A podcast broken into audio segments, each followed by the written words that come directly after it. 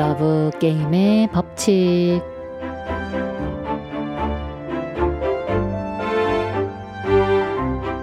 7년 연애의 마침표를 찍고 1년 넘게 방황 중이었습니다.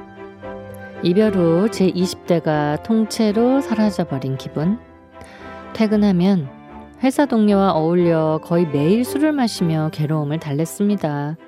그날은 기분이 up 돼서 나이트라는 곳에 가보기로 했죠.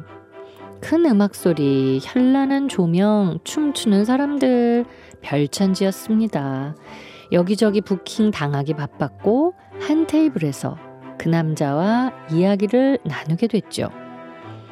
마음이 맞아 나가서 맥주 한 잔 더 하게 됐는데 그는 저보다 3살이 어렸습니다. 번호를 묻길래 알려주고 재밌게 논 다음 헤어졌죠. 며칠 뒤 전화가 와서 만났는데 리더십도 있고 오히려 오빠 같은 느낌이 들었습니다. 금세 연인 사이가 된 우리.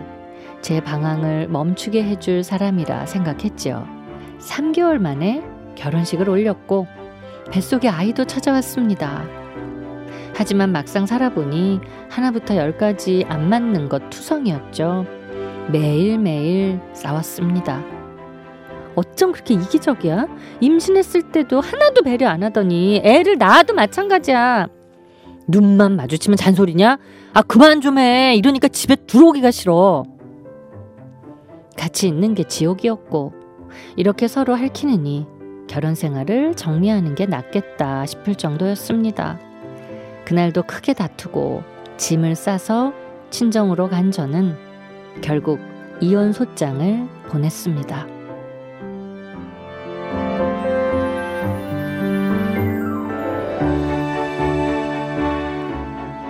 소송은 1년 가까이 이어졌습니다. 싫어도 법정에서 마주해야 했고 재판이 진행되며 서로의 치부를 들춰내는 게 너무나 힘들었습니다. 어쩌다 여기까지 온 걸까? 제 현실이 처량했습니다. 아이가 있다 보니 한 달에 두 번은 면접 교섭도 해야 했는데 그날은 그도 저도 허심탄회하게 얘기를 나누게 됐죠. 애한테 너무 미안해. 우리가 왜 죄 없는 아이한테 상처를 주는 건지 못할 짓이다. 이혼 소송 취하하고 지금이라도 노력해 보자. 다시 합치기로 했고 새 출발을 위해 애쓰는 듯 했지만 상황은 나아지지 않았습니다. 고통스러웠던 지난 기억이 더해져서 오히려 그때보다 더 격렬하게 싸웠습니다. 그래도 부부 상담까지 받으며 과오를 반복하지 않으려고 했는데 감정의 골이 깊어질 뿐이었고 결국 3개월 만에 합의 이혼으로 호적을 정리하게 됐습니다. 친정 근처로 이사해서 아이랑 둘이 살았지요. 면접 교섭할 때도 안 따라갔는데 애 아빠가 근 1년을 한 번도 빼놓지 않고 아이를 만나며 자기 집에서 재우고 다음날 보내도 되냐고 묻는 날들이 많아졌습니다. 그날도 아이만 보냈는데 전화가 왔죠. 같이 장 보고 들어오다가 현관문에 애가 손이 꼈어. 어, 울음이 안 멈춰지는데 와서 좀 달래해 줄 수 있어? 놀라서 한다름에 달려갔죠. 애를 진정시키고 응급처치한 뒤 그제서야 집을 들러보니 방 두 칸짜리 아파트, 큰 액자에 넣은 아이 사진이 걸려있는 안방, 딸을 위해 꾸며놓은 작은 방을 보니 하염없이 눈물이 흘렀습니다. 가족에게 관심 없는 사람이라고 생각했는데 사실 많이 그리워하고 사랑하고 있음을 깨달았죠. 아빠가 보고 싶어서 만나고 돌아온 날에는 알아눕기까지 하는 딸의 모습에 가슴이 무너지길 여러 번. 그와 저는 한 번 더 노력해 보기로 했습니다. 이번에는 전과 달랐고 문득 지금은 행복해도 합치면 또 힘들어지는 게 아닐까 불안감이 밀려왔지만 다행히 잘 극복했고요. 얼마 후 둘째도 생겨서 내 식구가 됐습니다. 벌써 5년 전의 일인데요. 괴롭고 힘든 시간이 있었기에 지금의 우리가 있는 거겠죠. 하루하루 감사한 마음으로 살고 있습니다.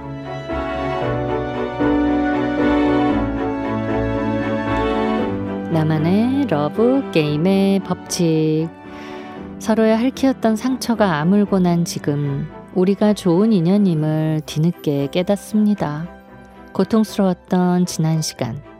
이제는 행복한 기억으로만 부지런히 덮어가려 노력합니다.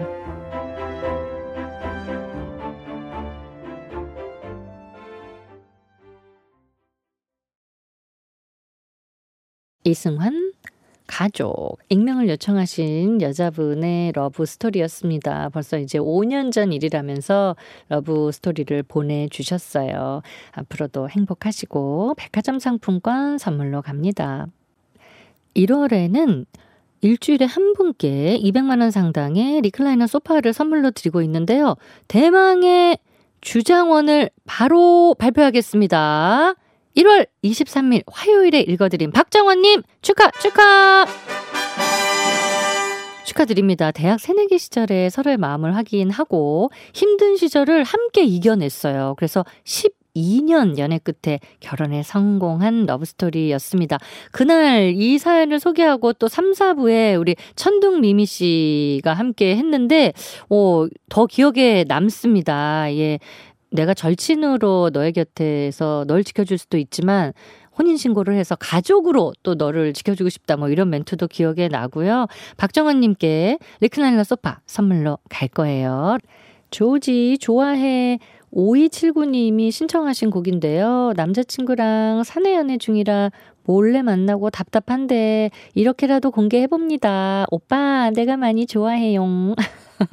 박소현의 러브게임 최고 이렇게 보내주셨습니다. 아, 몰래 만나는 게 답답해서 이제 저한테 살짝 쿵 공개하시는 거죠. 예. 신청해 주신 조지의 좋아해 두 분께 띄워드립니다.